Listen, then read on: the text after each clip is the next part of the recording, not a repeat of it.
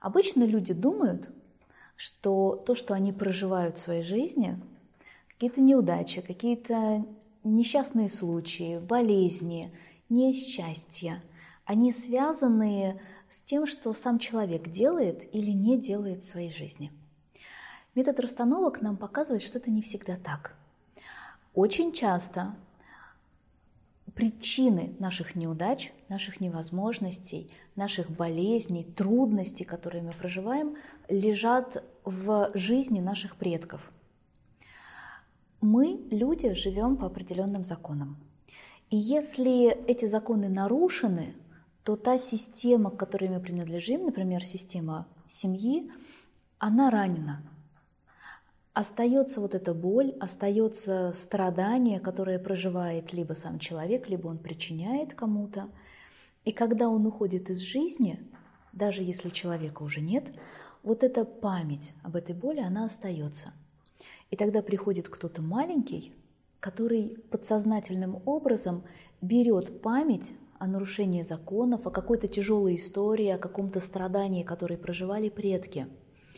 И та неудача и та боль, которую он проживает уже в своей жизни, связана с жизнью своего предка, даже если он его не знает. То, что мы называем в расстановках переплетениями. Мы проживаем судьбу и как бы частично воспроизводим жизнь того, кто страдал или причинил страдания э, другим людям в своей жизни.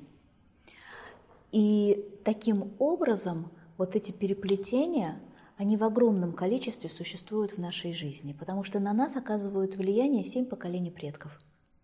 Это примерно 250 человек – и этими переплетениями с разными историями пронизана вся наша жизнь. Они как невидимые нити, которые проходят сквозь все, что мы делаем, сквозь сферу здоровья, отношений, финансовую сферу, личностной реализации, всего. Они как радиация. Мы ничего не видим, мы ничего не чувствуем, но в итоге тяжело заболеваем и порой иногда можем даже умереть. Поэтому э, тяжелые болезни, трудности вот с отношениями, трудности с финансовой сферой или с реализацией, э, несчастные случаи. Особенно те ситуации, когда нам кажется либо, что мы ходим по кругу, как белка в колесе, ситуации повторяются, мы встречаем одних и тех же людей. Наша судьба похожа на судьбу мамы, бабушки и прабабушки, или дедушки и прадедушки. Кого-то еще, мы кого-то в семье напоминаем. Вот это э, первое э, указание нам – что причина трудностей и проблем лежит в программе, которую мы взяли из семьи. И системные расстановки, они работают именно с этим.